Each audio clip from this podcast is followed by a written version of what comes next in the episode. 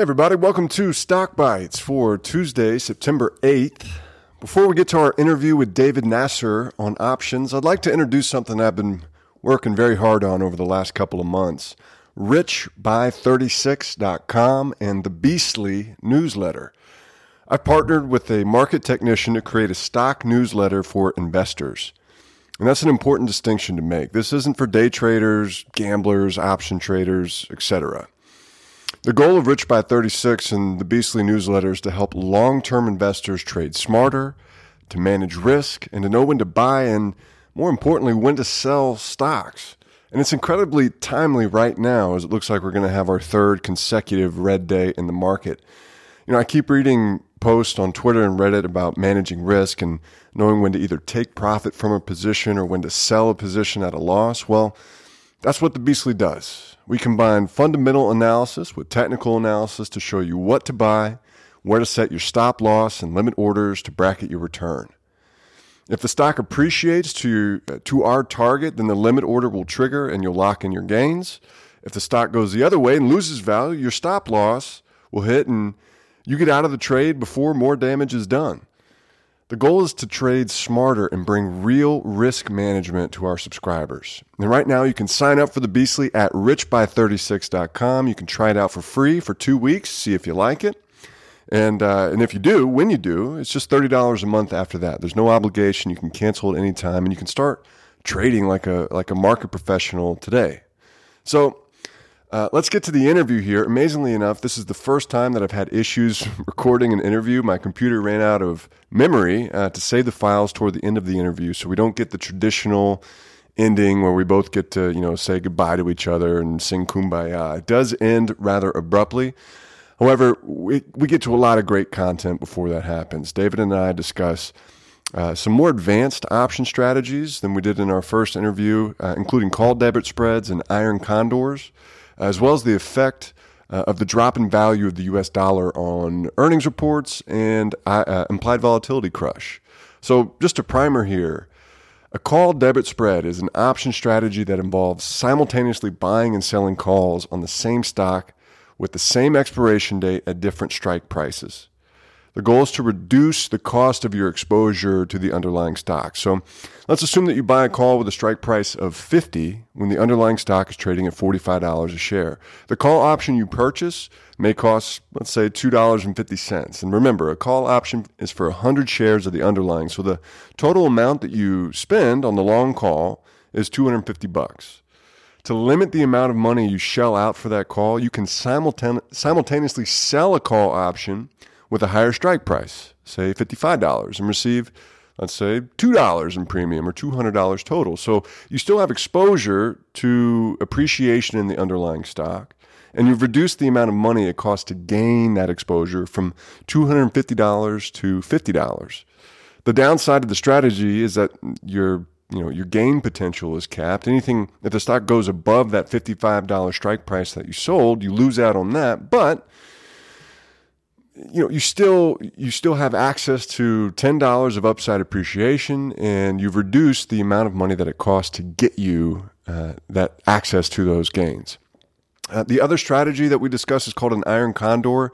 This involves four options and is constructed by selling one call spread and one put spread on the same underlying stock. All four options are typically out of the money, and the strategy is a market neutral trade. You want the price of the underlying to stay between your call and put spreads. You create a you know iron condor. Boom. David does a great job of explaining this in greater detail in the interview. So, uh, with this lengthy introduction out of the way, Follow us on Twitter at stock underscore bites. Email us at stockbitespodcast at gmail.com. Make sure you like and subscribe to the podcast and go check out richbuy36.com. Uh, so rich by and then the numbers three and six dot com, richbuy36.com and subscribe to the Beastly newsletter. Get your first six trades for free. All right, let's get it.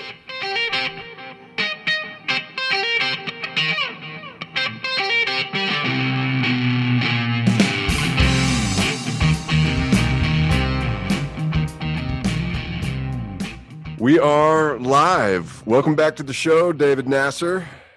Oh, thanks for having me back. It's good to see you and your smiling face. we got you on you today, and uh, you reached out to me. Uh, you know, we've been keeping in touch about these earnings reports and, and playing options, and basically just riding the volatility up to yes. earnings. Yes, actually had some decent success doing that. You know, playing yeah. Dollar General, um, and yeah. Anyway, so we were texting about that, and you said that you'd found a couple other strategies that you you wanted to to talk about. So, yeah. what do you have in mind? So, basically, um, it's kind of a variation on buying a call, like we were talking about, um, and it works well um, in this scenario. Like, let's say you can't necessarily afford a Tesla call; they're like thousands of dollars per contract, right? So, one way to kind of get a a way in to those um, stocks is if you do something called a call debit spread and I think some people call them vertical spreads, but I've always just called them debit spreads. Basically, what you do is you buy a out of the money call or you know something like that for I don't know what the Teslas how much they cost right off the top of my head, but let's say it's like a thousand dollars for a call. I don't have a thousand dollars, but I want to play Tesla. So what I'll do is I'll buy that thousand dollar call and then I'll go a strike or two higher, and then I'll sell a call and collect uh, premium, which offsets my total cost. So now this contract may only cost two hundred dollars instead of a thousand. Does that make sense? it, it, does, but so uh, you're saying you, you first have to buy a call out of the money call on Tesla, for example, and those are like yeah. twenty five. They're expensive. They're, the premium, like, yeah what is it, 2,500 or 25,000? I, I, don't know off the top I think it's, it's 2,500 ish, I think. Yeah. You know, but okay, you know, so, if you buy, that's for buying calls that expire in a couple days. If you buy a call right. like, you know, a month out, it's going to be even more. So, right. So you got to have that money in your account, right? And then you go and you're, and you said sell a, an option that's further out of the money to collect premium to, re- yes, which reduces your entry cost, but do does Robin if you're going to sell a call, doesn't Robinhood make you own the underlying shares? No, um, it depends on what level options trading you have. I'm not. I, I forget what level. I don't know. I got the app like a while ago, but I think you might have to be like level two or level three or something, and you can unlock uh, spreads. There, um, Robinhood recognizes this um, this strategy, and when you do it, it'll actually have the name a debit spread on the top when you're you know in your options chain.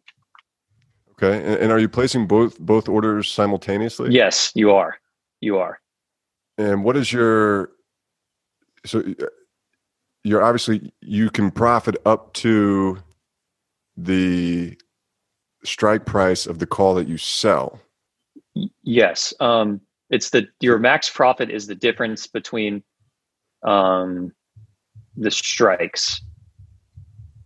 So if you because I guess I guess the best case scenario is if the price of Tesla in this example just reaches the call that you sold because then what would happen um, in that case you could close out the spread or the call you sold the guy will um, want his shares and then you would exercise your call and then you would give those shares to him, but you would profit the difference. So that's kind of how you get your profit from this. The only downside is, um, let's say in this case, Tesla just zooms and rallies even higher than anyone that could have ever thought. You cap your gains. Right. So, but I, I think I would be okay with taking, you know, limited gains um, you know, for paying all that premium just to get a call it's alone when I really don't have, in most cases, I really don't have to pay that much money. It's like how, like how often does a stock go like 10% past your strike? Like not very often. It might just be barely in the money or something like that. In which case debit spreads would be the way to go. And then you could even buy if you have a thousand dollars to spend, you could buy like five spreads or something for the price of one contract. All right, I, you're. I, I'm confused now. So, like, if I go into when you go into Robinhood or when you go into Fidelity or whatever your brokerage is, and you go Yeah. look, I'm just looking at Tesla and I'm looking at their option chain. Yeah. Uh, they offer, you know, you can sort strategies. You know, I can click on Iron Condors and it'll automatically create, you know, here's the four options and here's your bid and, and ask price. hmm Um, would you be doing? So you're asking like, how do I set this up in Robinhood? is this a butterfly calendar? I mean, there's no option for a, a spread. It's are you sure it's not like a called a vertical spread or something like that? Vertical. There we go. Yeah. Sorry, yeah, they all have different, you know, synonyms. so yeah, so then you can choose your strike to buy and- a call and uh-huh, then sell above it. And you can if you want more profit, then you can simply increase the distance between your two legs of your spread. But then Yeah. you're um, you know, it'll cost you more if you if you do that, the spread. Right, because you get less money Yes. for selling a further out of the money call. Yes. So, is this, uh, you know, what what are you expecting from the stock if you're going to initiate a position like this? Are you expecting it to be flat, or are you expecting a bunch of volatility? So, kind of what I am a what I, what I would personally use this for is um like let's say you know Kroger's having their earnings on the 11th of this month, I think, or it could be the 12th. Um, you know those calls are, you know they're not they're not crazy expensive, but they're also not cheap. The premium. So instead of spending all that money on one call, I would spend it. I would get like a couple spreads or something, and what I've seen from Kroger from their past earnings, like their kind of history, is they never they never have like an insane breakout after earnings. What'll happen is like the stock might barely reach its 52 week high or something like that. So in my mind, why am I paying like $120 for a single call? Uh, That money's kind of wasted if Kroger doesn't explode. So instead, I'll buy debit spreads for cheaper and just buy multiple spreads, and then I can increase the overall amount of money I make. Because what I'm what I'm thinking is going to happen is Kroger is just barely going to um, increase enough in price to where it goes past my long leg or my you know the call that I'm selling, but it's not going to rocket to the moon. Right. That's when I would use a debit spread like this, a call debit Okay. spread. And then what happens on a day like today, where you know everything's down between five and ten percent? Um, So I would- losing yeah, You're- you're, you're- losing money. the call option that you're long, the call option that you bought loses value. yes, but then but the the call option that you sold, nothing really changes because you've already got the premium. Exactly. less likelihood that, that that gets exercised away from you. Well, when you when you enter a trade like this, you pay an overall debit debit when you buy it. So, and that's your max loss. So, if I'm paying twenty dollars per spread, my max loss per spread is only twenty dollars. No matter if the stock just tanks, you know, um, compare that to a standalone call for hundred dollars, you'll lose hundred dollars. Right. Yeah. So these Okay. are kind of safer, I guess. So what? And then you, this is not option level one on on Robinhood. I don't. I don't think saying? spreads are. They are not. Okay. Yeah. So how do you how do you get up to option level two and, and level three? Is that an account balance thing, or you just have to to wiggle around the, Actually, the I'm not- application? I'm not sure. They like, you know, when you have Robinhood, uh, when you first set it up, they ask you those questions like, how comfortable do you feel with options? Yeah. And I don't want to say I lied, but uh, I knew I wanted to eventually do more complicated strategies like this. So I kind of just said I knew more than I probably did. And so I unlocked the, the levels, but I, I don't know how to get them if you didn't do it initially, those levels. Okay. so sorry. Can't help. You did you see Robinhood is under SEC investigation? For Oh, that doesn't surprise me. it doesn't I think there surprise was, me. um, I don't remember what exact what day it was, but there's a big thing that happened in the market a couple. I think it was a Tuesday. Ago. It was, it I was think the coronavirus I, crash. Yeah, I right? remember that. I remember that. And their uh, the app just shut down, and people couldn't sell their position. it's terrible, I know. Like, but I I can't help but laugh because like the app is. It, it happened recently again, not as badly. I think it happened it- on this It was week struggling in the this week. beginning of the, I think Monday with the stock splits from Tesla and, and Apple. yeah like high volume so i, I wonder if if it's really high volume or they're just Yeah. you know How does that work? So if Robinhood, this is totally off topic, but Robinhood comes out, uh, you know, and they're planning to have a million users a month, and then Yeah. you know, two years later, they're at hundred million users a month. How how does that? And, and these are I don't know these numbers to be precise. Yeah. obviously, you know, there's scaling scalability challenges. How how does a company like that? How do you keep it all online, but at the same time, uh, make it so that the you know when you're adding the hundred millionth user, it doesn't crash your servers. Like, are, are- you know, are they having to go out and just buy new server space every month to to add new users? Do you know how that works? I am, i'm not entirely sure but i think yeah the solution to that is to uh, rent more servers or i guess buy them Yeah. so uh, rent or buy if they weren't anticipating like this many people hopping on then yeah they need to scale up and buy those servers Getting back else- here, to, yeah just to, to close out the conversation on the vertical spreads. Mhm. We talked when we spoke last time. We talked a lot about implied volatility, and is, is that something that you look at when you're selecting the call options to buy and sell on a vertical spread? Uh, yeah, because I, I, this is a slightly different strategy than just buying a call that alone. I still want I still want the stock price to go up. Um, so, uh, yeah, it does it does tie into the volatility. Um, I'm hoping I'm going to be doing these spreads around earnings the same way that I do them with calls, standalone calls.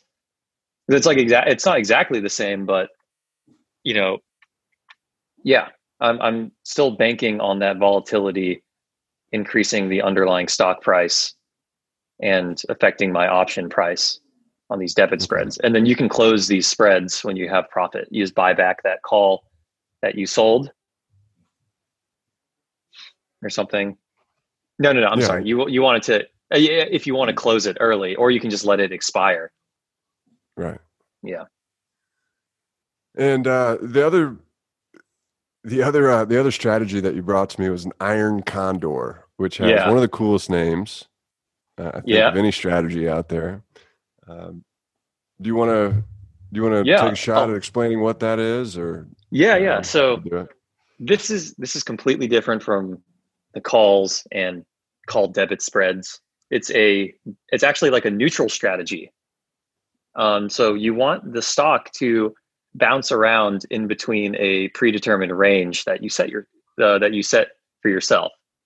Um, so this strategy has four legs, and I think the simplest way to kind of view it is it's a call credit spread and then a put credit spread combined That's very simple. Yes. very simple okay uh, so like you know the call credit spread this time you're selling a call and then you buy a call at a, a further strike so that's a credit that's a credit spread it's the opposite of a debit spread so then you're getting credit Right. and you hope that yeah, they money, don't money coming in. yes and you hope that they don't exercise it or whatever you know Right. um, and then you also combine that with a put credit spread which is just the opposite of a call credit spread so now what you've created is an iron condor with um, these two spreads and basically what you want to happen is you want the price of the stock to stay between your short call and your short put the call that you sell and the put that you sell. As long as the stock price stays in between that range, you'll have your max profit. And your max profit is the premium you collected from selling those uh, options. So that's how it works. That's and a lot of people are using this. Um, their profit comes from theta decay. Time so decay. yes, theta decay, the Mhm. time decay on these options. So basically, what'll happen? They'll open this spread. You know, a couple, however, I don't know the expiration dates. We can do two weeks or something. I'm waiting. The stock's bouncing in between my um, short legs, and theta decay decreases the value of those um, options, and then I just buy them back and I close out the spread, and then Okay, I so lock y- in my profit. L- Let me try to summarize here. You're looking for a stock that, or you're look you're looking for a stock that you think will be flat, relatively flat over the the you know some predetermined amount of time, two weeks, a month, two months, whatever it is. Exactly. Let's just take AT and T for example, which has been right around thirty bucks a share since forever. I would go out and I would I would sell yes. a call and a put Yes. you know, I would sell the call at 31 and I would sell a put at 29. So I lock in my, Here, let me let me write these down. so you're selling a call at 31. I sell a, a call a little bit over the, the, the price of the stock and I sell a put a little bit below the price of the stock, which locks Okay. in my quarter, Yes. right? Because if, if, if AT&T goes to 31, the call is going to get exercised and I'm now liable to, to fulfill that contract, uh, yes. right? Yes, you are. That's if you're just selling them. Right. Yes. And then and so that that that leaves a lot of uh, potential loss on the table because if, if you know if Tesla comes out and says that they're buying AT and T at fifty bucks a share and AT and T skyrockets, Mhm. all of a sudden the loss on my short call Yes. gets pretty big, pretty quick. Yes, so it does. As, as, a way to protect, you know, so, but anyway, I, I think that the stock is going to be uh, relatively flat. I'm going to sell a call and a put around the strike price. I'm going to yes. collect the premium. Yes. And then I'm going to go buy calls on just a little bit outside of the the call and the put that I sold, right? So I would Yes, as uh, protection. Uh, 18 AT&T's trading at 30. I'm going to sell a call at 31 and I'm going to buy a call at 32, which limits the loss. Yes. That I have if it does rocket. And then vice versa for the put. So I would sell the put at 29 and I would buy the put at 27. That's correct. And those are called right. your wings. Those are my wings. And because the, the the call and put that I sell are closer to being in the money, mm-hmm. the premium that I receive is greater than the the Yes. premium than the cost of buying further out of the money calls and puts. So then you would have a net uh, credit that you earn from this. Right. Yeah. That's your money. That's how you make money on the Iron Condor. And um, so the great thing about an Iron Condor Condor is, um, let's say AT and T goes to uh, thirty four dollars. So your call wing is destroyed. Your call wing was broken. However, you know, or it could go the opposite. You know, it could go down a bunch too. But the thing is, it can only go one direction at once.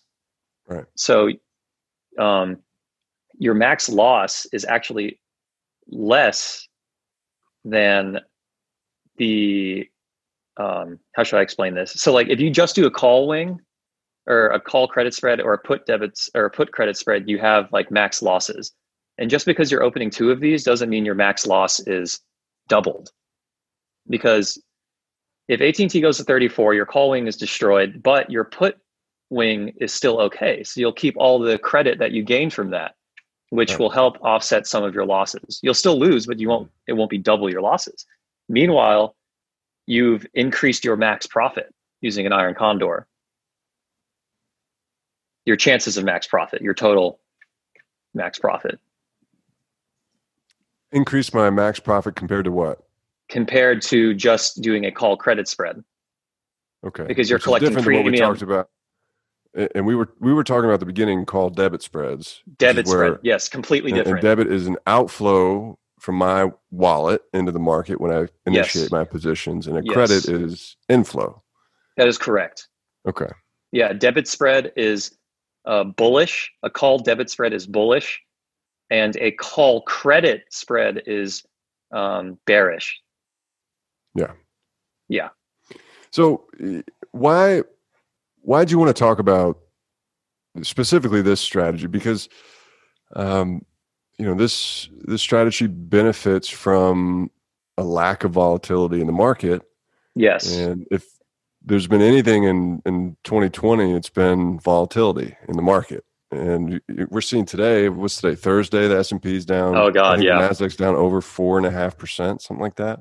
Yeah. Apple, um, Tesla. You know, there's there's things that are down ten percent in a day. Yeah, uh, that's right. It's, it's really not, tech's having a bad not, day. Yeah, this is not an unvolatile market. Uh, so you can you can use iron condors in high IV environments. You can you can use them, and it's kind of gets a little more complicated, but I'm going to try and explain it the best I can. So,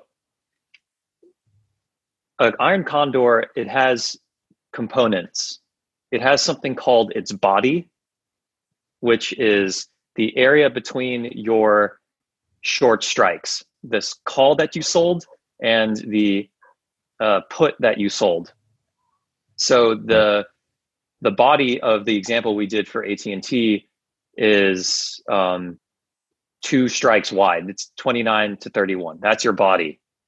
Your wings are your the distance between the short strikes and the long strikes that you bought.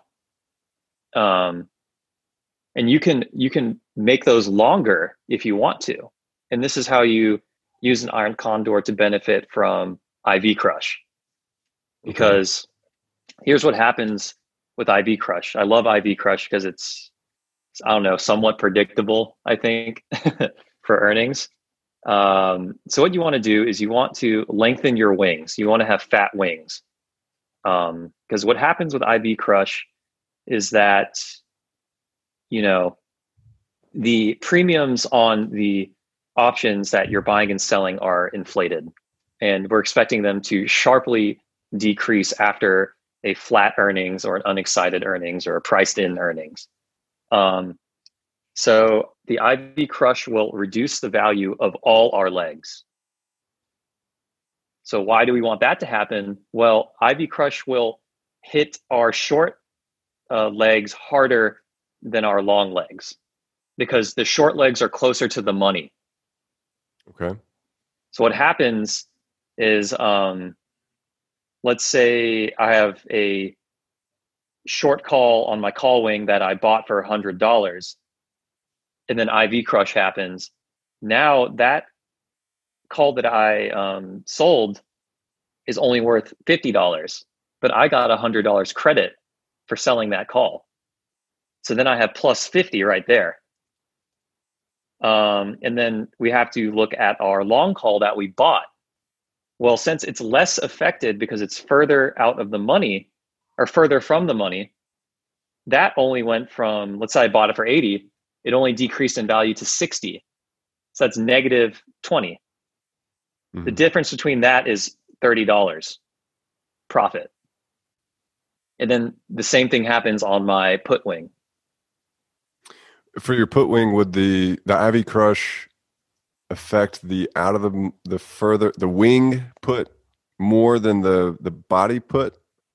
Yes, the because Does it work the, in reverse to the call. No, because the body the body put is it, it won't affect the body because they're both if if you make a symmetrical condor because they're equal distances because because you're it's it's because you're selling them that's why it it um i guess i guess you could profit from that um too but that's not an iron condor anymore i guess because your profits coming from the the unequal um, IV crush effect on options closer to the money than options further from the money. So there's two pieces there. IV Crush is bad for long calls. It's bad for all the options. But it, what you're saying is it's good for short calls. It's it's less it's less bad. Less, less bad. bad. Okay. And, And, so it's also pocket- bad for puts. It's bad for long Yes. end and it's less bad for short puts. Yes, so Got it. happens. Yes, that's exactly um that's where you get the money from this situation. So you can use iron condors to profit from IV crush. Hang on one second, buddy. Well, I'll tell you, man, this is all very confusing to me. I'm sorry, it's hard. I wish I could like write it on the screen. But you know, I'm just looking at. I know, right? Like having a whiteboard.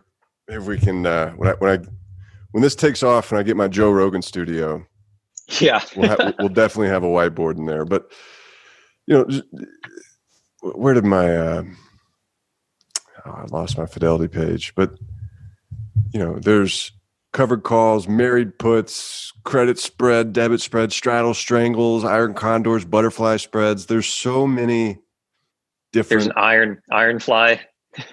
iron fly. I haven't even heard of that. Uh, Yeah, it's so um, many different strategies here.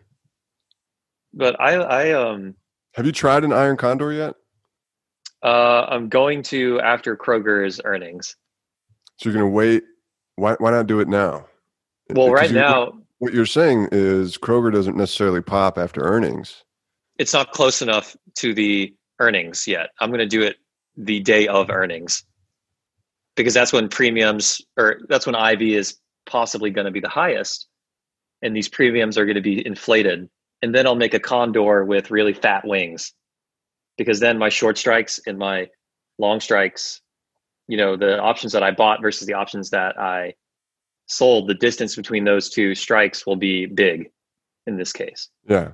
because the further they are apart the less you know the more the options that i bought or the options that i sold are affected versus the ones i bought Yeah. And the more, the, the less more- money you have to spend to actually buy the the wings. uh because they're yeah, farther well out yes that, money, that right? too that too that too um but yes the uh, the rule for if you're going to do this is the fatter your wings are the more iv crush will help you profit Okay. So would you set your expiration just for one day or a week or Uh, how probably- long would you? i'd probably do like a week or two or something Okay. or you know um Are you going to and then, do you know- Kroger? Yeah i'm going to do debit spreads on kroger. Um they had um like a rally yesterday before i entered debit spreads. Um and today i was just waiting for it to go down. I, I might enter credit spreads around like $35 on kroger. A credit spread. Is or debit spread. I said debit spread. Okay. right? Yeah debit Yeah, spread. September 10th. Um, Yeah, they hit their 52 week high yesterday, Kroger at $37.22. And I don't know why. And then it did come back down today a little bit, but I want to wait a little more before I enter these debit spreads because it'll cost me less. yeah, Kroger's just been plugging along, man, all year. Open the year at 28. It's not, you're right. It's not going to move. Um, it's not going to move in a big direction. You would think either way. Like, you know, S and P's down three and a half percent today. Kroger's only down one, one point three. And so you have less volatility than the market, and you're going to be able to profit from theoretically, hopefully, from an iron condor, which Well, once We're too close to earnings for an iron condor Okay. because then it could, it could blast through one of my wings. So that's why I'm doing debit spreads before earnings to ride IV up and then do an IV or I do a iron condor to catch the IV going down, a crush. So I'm going to play two sides of this. debit spread, Try to. buying an option with a higher premium and simultaneously selling an option with a lower premium. So you're selling the the further out of the money option Yes. to reduce the costs. Is this what we talked about on Tesla at the very beginning? I think so. Yeah, we did. Yeah. It's like a discount ticket to buying a yeah. call with a little, you know, Shit, you have to give up some of your gains, but at least you can, at least you can uh, enter the trade, you know? How many trades do you think that you, you put on in a week or in a month? Oh boy. Uh, my account is like under $25,000. So I'm like limited by the uh, pattern day trading stuff. Yeah. So I think it's like I get how many you get like five trades a week or five trades every four days or something. I think if you hit five day trades, you get locked out or you know, you can't do any more for the next 72 hours or the next week or something like that. Um, so yeah, I don't I don't make many trades. Uh, my account took a hit last Kroger earnings. I didn't I uh, I went against my own advice and tried to ride earnings with a call. I didn't sell it before the yeah. earnings, and they beat earnings, but then you know the stock went down. So I'm just like, well, I just lost that money, and they expired worthless. So I've been waiting to try again uh, on Kroger's next earnings, which is coming up. So I haven't been making many trades, but I've been okay, so researching. You'll, you'll, you'll pick a couple a couple of stocks, find their earning dates, and then you really yeah. only trade around those dates, which would be four times a year. Yeah, but for multiple companies and stuff. I just yeah, I haven't um really. I'm pretty confident about Kroger, uh, this working. Now these these these option strategies, the straddles, the strangles, the condors, the spreads. You know they're you, you have to have a higher level of Robinhood, you know, of options access to do them. Yes. Would you say that they are, you know, you have an increased probability of making money in these if you know what you're doing than than just buying calls and, uh, and puts? Oh, you know, um, it, yeah, I think I more think complicated because they they involve more moving pieces. But if you can understand them, if you can get to uh, the place where you're comfortable with them, you're saying that it's it's easier to make money. And it's it's um it can be uh yeah, it can be easier to make money because like if you buy an option, you're paying premium for that option to somebody else. So if I buy a call, I'm already spending like $200 or something on one contract. Like even even if the uh, stock goes up by like 5% or something, it might not even be enough to break even on the premium I spent for the contract. Um, I would need the stock to go up like 10% or something just to break even, as an example. But with a debit spread, because I spent less money overall entering the trade, I only need the underlying stock to go up by 5% to be right. break even. So yes, it's it's easier to make money, but you, everything is a trade-off you'll make less money if the stock does explode. Yeah and so right yeah so so it is easier limiting, it is easier. You're you have a lower barrier to profit a lower fence to get over in order to make profit but you're also eliminating the chance that the thing that you just bought is a lottery ticket. Did you hear me? You froze there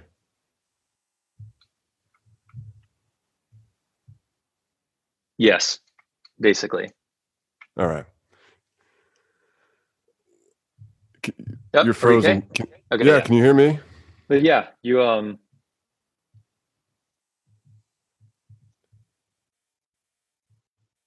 Yeah, I can hear you. Yeah, you're breaking up. Hang on. Where were we? We were saying the we're yeah, it, you, you do have a chance a higher chance of profit with a call debit spread than you would just a normal call. Um, you know, if the stock goes the way you want it to, you'll make your profit um, more easily. But then, yeah, you won't have like unlimited profits. What other, you know, what else should we know about these types of strategies, or you know, is there anything that we missed? Um, I guess you know there's some downsides to iron condors and stuff um, that I didn't talk about. Um, sometimes it's hard to get like a fill because you're simultaneously filling four contracts. Um, so if you if you like Robinhood doesn't have commissions, but if you're using a another trading service or something and the bid and ask prices are wide and you you have to go in order to get a fill you have to go into your profits more. And then on top of commissions that could kind of really decrease the amount of credit that you're getting from entering each trade. But with robinhood you don't have to worry about that. Talk to me about bid and ask price. What does that so, mean? bid and ask price for an option is you know people are like the bid price is how much people are willing to pay for it and the ask price is how much the person is willing to sell it for so sometimes Market you have maker. yes so sometimes you have a, a really wide bid and ask like they could be like $15 difference or sometimes the bid and ask price are only $5 apart and that's because that's based on the underlying liquidity or the liquidity of the underlying stock, right? Yes. You know, for a, a company like Apple that's huge and has tons of shares outstanding, it's going to be very easy for the market maker, the person who's taking the other side of the position, to to go out and buy the underlying shares to get to delta neutral. Yes, that's I just introduced a whole other can of worms there. So yeah, um, options, call options have a delta of one, or is it negative uh, one? Um, I, I think it's one for calls and it's negative one for puts. Okay, and and the underlying the a stock has a delta of zero. Uh, am, I, uh, saying that? i I actually can't remember. I'm not. I'm not. I'm not sure how it works on Robin and how they calculate the bid and ask spread. Um, I just know that definitely takes into. You should take that into account how wide the spread is when you're entering uh, trades like this with multiple legs. So it can affect whether you get a fill or not. Okay. Yeah. Keep going. Keep going with that. I'm gonna. I'll, I will come back to this delta neutral thing in a minute. So, like, if I'll just pull up Robinhood on my phone. So we can go to Kroger. Let's say it's their earnings, option chain. I'll just do an iron condor for September 18th. That's a couple days after their earnings. So to set up this um, iron condor, the the share price is $36.11. Um, so let's say I'm going to open my call wing first. So I'll sell a 36.5 call and then I'll buy a $37 call and then I'll switch my uh, buttons to buy a put or to sell a put, excuse me, on the other side. And I'll sell a, this is an extremely narrow condor, by the way. I'll sell a $36 put and then I'll buy a $35.5 put. So now my wings and body have been set up and Robinhood will recognize it. Do you see it on my phone? Yeah. Iron Condor. Mm-hmm. So the total, the max gain I get from this Iron Condor is uh, $48. That's if this expires, if everything expires um, worthless. But in this case, I'm going to try and do like, try and capture IV crush. Yes. So now I can make my wings a little fatter so I'll deselect the 35.5 put, and then I'll select a, let's just be crazy about this, like a $30 put that I am buying. So now my put wing is six strikes wide. That's a fairly um, fat wing.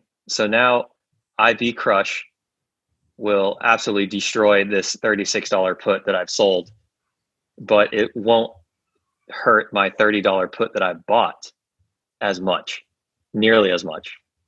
So then I'll pocket the difference there. And the same thing applies for my call wing.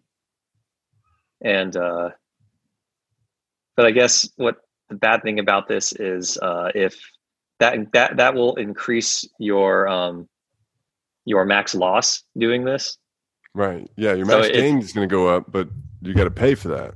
Yeah. So if IV Crush does not happen, ee, uh, I could lose a little bit more money than usual and then with a normal iron condor with mm-hmm. normal wings. But I'm pretty confident there will be IV crush just as there always has for Kroger. So we will uh, we'll see. I'll hop back on your show after earnings yeah. and see how it went. Figure out how it went. so this is I, I don't understand this uh, fully. I don't know if I'm the best teacher for iron condors. Oh, you, you've done great, and you know we'll go I'll go add an intro and and uh, and touch on this piece, this delta neutral piece. But we're seeing this a lot with Tesla, where it kind of there's just this feedback loop that forces the the stock higher. And essentially, if I if I go buy a call option, uh, my, I'm long the call, right? Yes, which, you're long. Yeah, which has a delta it. of zero to one. And yes. delta is the sensitivity of my call option to the underlying stock price. So if, yes. if my delta is one, it's moving Tesla's, almost at the same rate right. as the stock. Correct. Now, I bought that from a market maker. Mm-hmm. Uh, that person is now short a call option on Delta, which has a excuse me, they're short a call option on Tesla, right? Yes, because they and sold I it. believe short calls have a delta of zero to negative one. So they have negative delta. Yes right? So if Tesla's stocks go up, if they have a negative one delta, the value of their short position will drop by the same dollar amount as the Tesla increase. Mm-hmm. Okay. That is a very risky position. A market maker is just supposed to be right in the middle, they're supposed to be neutral. And mm-hmm. what they will have to do is go out and buy the underlying stock, Tesla, uh, which so the, the underlying stock always has a delta of one. It's going to move the same amount that it moves. Yeah, if that makes any sense. That's a little confusing, but uh, they're able to because they're short the call. They go out and buy Tesla, and if the call is a negative one delta, the Tesla underlying stock that they buy has a positive one delta. All of a sudden, they're delta neutral. They don't profit or lose money with any movement in the stock because uh, they have a delta of zero. But what that does when all these all these people are buying call options and you know becoming millionaires on Tesla over the last two months and, and buying these call options in, in high quantity, the market makers are now having to go out and buy vast and each each option contract is worth a hundred shares. So if I buy one from you, you got to turn around and go buy a hundred shares of Tesla. And if you you know the the numbers get pretty crazy pretty quickly. Yeah. The more call options that are bought. So the call, I go buy the call, everybody else is buying the call, and that in its on its own shouldn't affect the stock price, but the market maker who's fielding all these orders is having to go out and purchase Tesla in the open market, which drives it up to get back to delta neutral, which drives it up, which yep. means my call option makes money. So I sell that and then I do it again. And it yeah. kind of creates this this I don't know if it's the same thing necessarily as a short squeeze. Uh, or is it a uh, like a strangle or something? Or I don't know. Short squeeze. So, I think it is a, a short squeeze. It, it, has a similar effect uh, on the the underlying stock price as a short squeeze. A short squeeze is just there's there's a bunch of people who are shorting the stock, uh, and for whatever reason, the stock doesn't go down, so they have to close out their positions. And in order to do that, they have to go enter the opposite side of the trade. They have to buy, they have to go long Tesla to close out the short Tesla position, which creates kind of this another upward price funnel. And I think you've seen hmm. both of those things happen in Tesla, certainly over the last couple of years. And I'd imagine that there's other uh, other stocks that have had that happen to it, but that's um,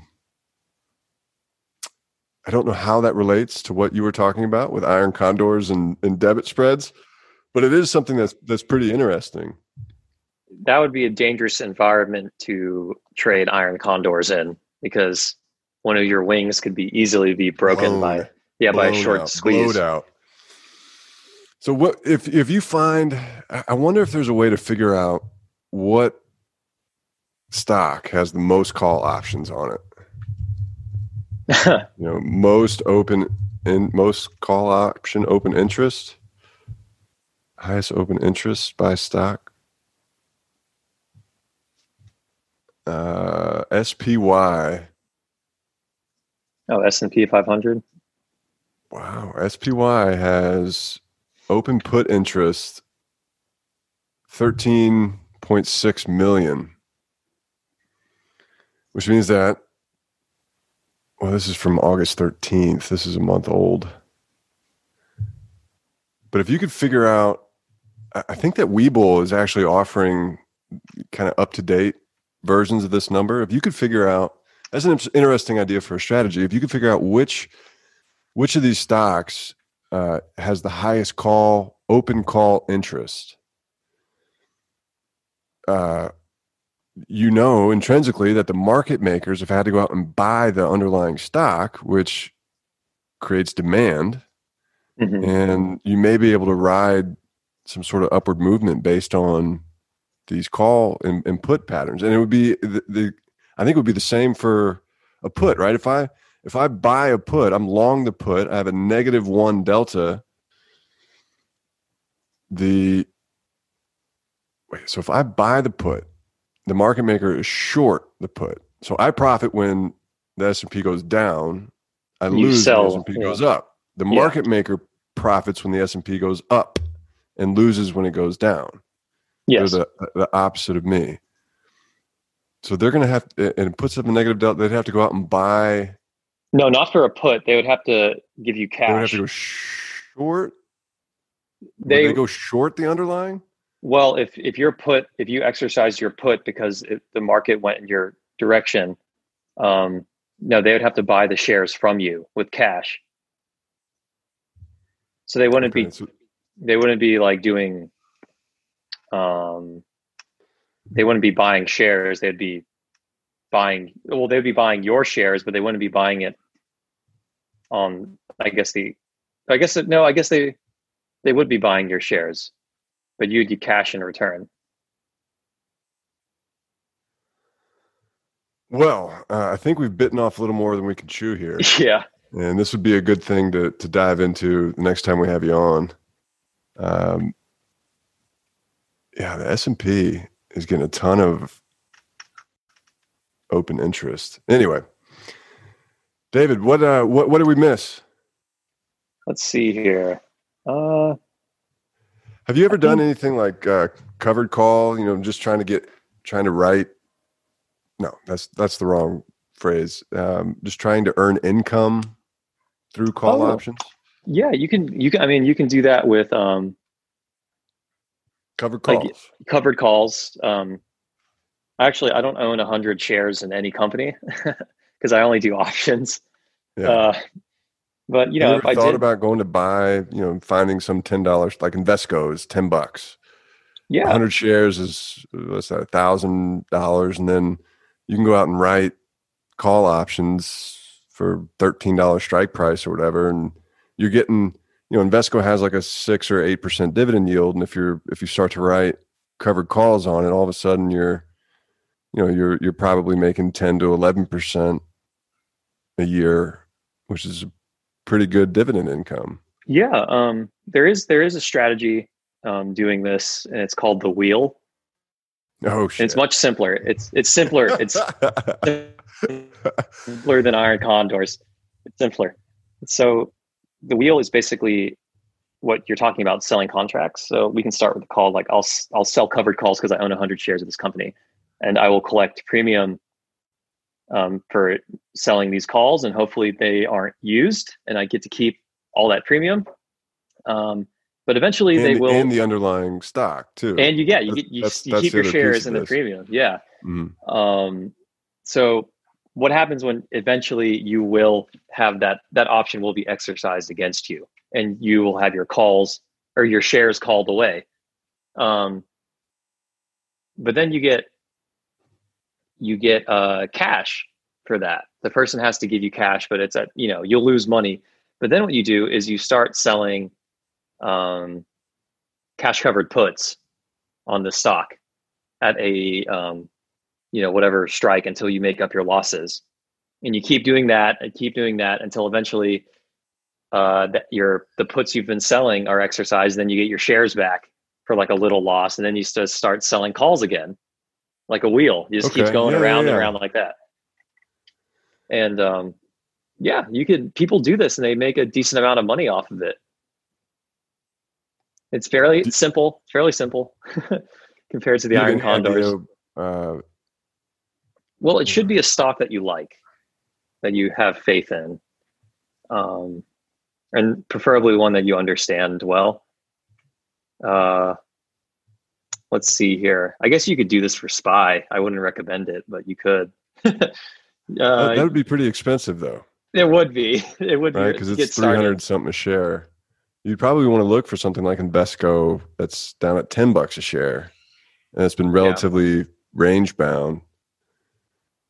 Yeah, or like um, Because the goal, I think the goal is to not have, to not get your shares called away yeah, that's the ultimate goal. But it will happen.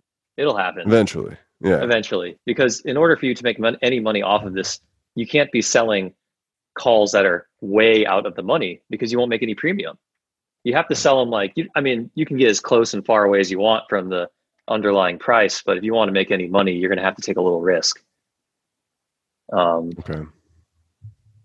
yeah and then you can um and if you're and you can either sell like options with really short expiries expiration dates or you can go you could sell them for like a year uh, if you're really confident that it won't be exercised.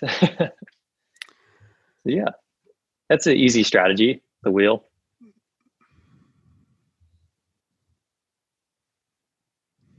Relatively. Yes, but you'll things you have to work look out for is you shouldn't do this around earnings calls or there's always like event risk like something happens to your stock and then you you know your option gets exercised or um That's another piece of this. You want to buy or sell options or do these iron condor spreads, I'm assuming on something that's liquid, which is going to give you tighter bid asks, mhm. right? Uh, and something that's big enough to not, so, so where your position doesn't get blown up by one negative PR release, yeah right? Like uh, you don't want to be doing this on a small cap biotech stock that, you know, it comes out that their lymphoma pill didn't make it out of stage two trials and, you know, the stock's down 20, 30% in a day. yeah yeah Right. that would uh, that'd be bad So you- you're looking at bigger, you know, the big, bigger companies, AT and T, Verizon. Those have both been. No, Verizon actually has been a little. but uh, AT&T a little is interesting uptrend, but I think eight, I might look at that too. Um, since you say that, you say it's been bouncing around between twenty nine and thirty one dollars for quite a while now. yeah, there's been a couple of. Um, I think it closed last year right around forty bucks, but Yeah. for the most of last year, it was it stayed in that thirty dollar range. Uh, it had a good cup, a good end of the month, and then after March went right back down to, to twenty nine to thirty dollars. Yeah, so you could. Um, today.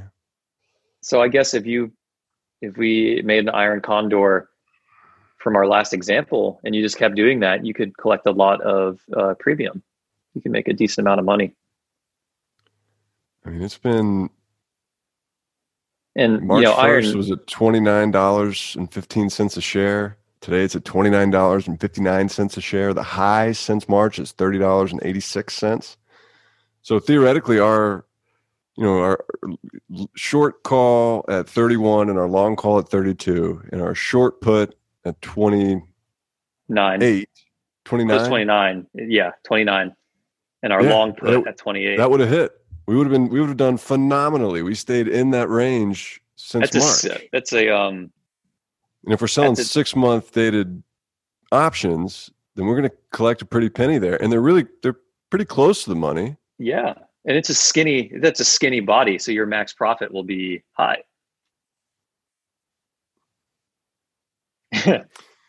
Do you take uh, do you take any sort of macroeconomic factors into consideration when you're looking at stuff like this? So I mean, I I'm gonna be honest. I really I'm not like a finance expert or economics expert, so I kind of I don't really understand it that well. but yeah. so I, I kind of don't. That's why I kind of trade around earnings because I do understand what's happening around earnings time. Um, but I, I guess for like macro economics.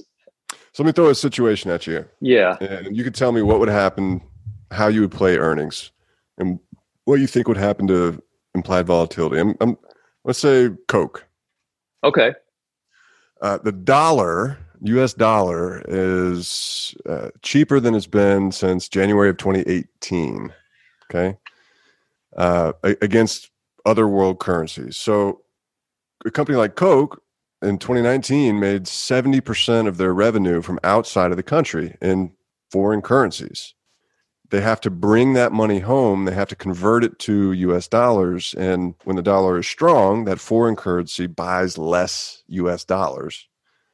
When the dollar is weak, like it is right now, uh, your foreign currency buys more US dollars. So for selling the same can of Coke, Coca Cola, the company, is going to make a different profit, different margin, depending on exchange rates.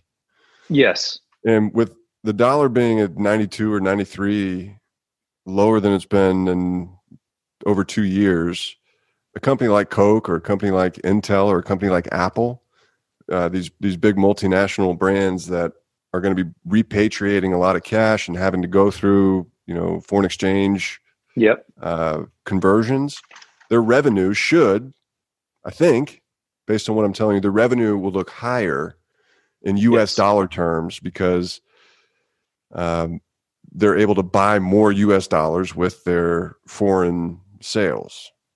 Mm-hmm. So would that would would well first of all would something like that be baked into earnings estimates? I'm sure it would be. I think it would. I hope it would be. And then maybe but maybe retail investors wouldn't necessarily take that into account. Yeah. I can see that. But what what do you think happens to? How does that affect? Does does what I just what I just told you is true? So would that affect how you played Intel or Coke or Apple uh, or GE is another one? You know the, these companies that have tons of profit that they're repatriating from overseas. That what you just told me definitely would affect how I would play earnings. I would still I would still expect How? the the run up, um, but I would expect IV Crush to be even worse than what it normally is for an earnings call because people people are already expecting higher numbers and people already know that these higher numbers aren't actually coke making more money i guess they technically are but you know what i mean They're, it's not the same as it would be because the US dollar is weak.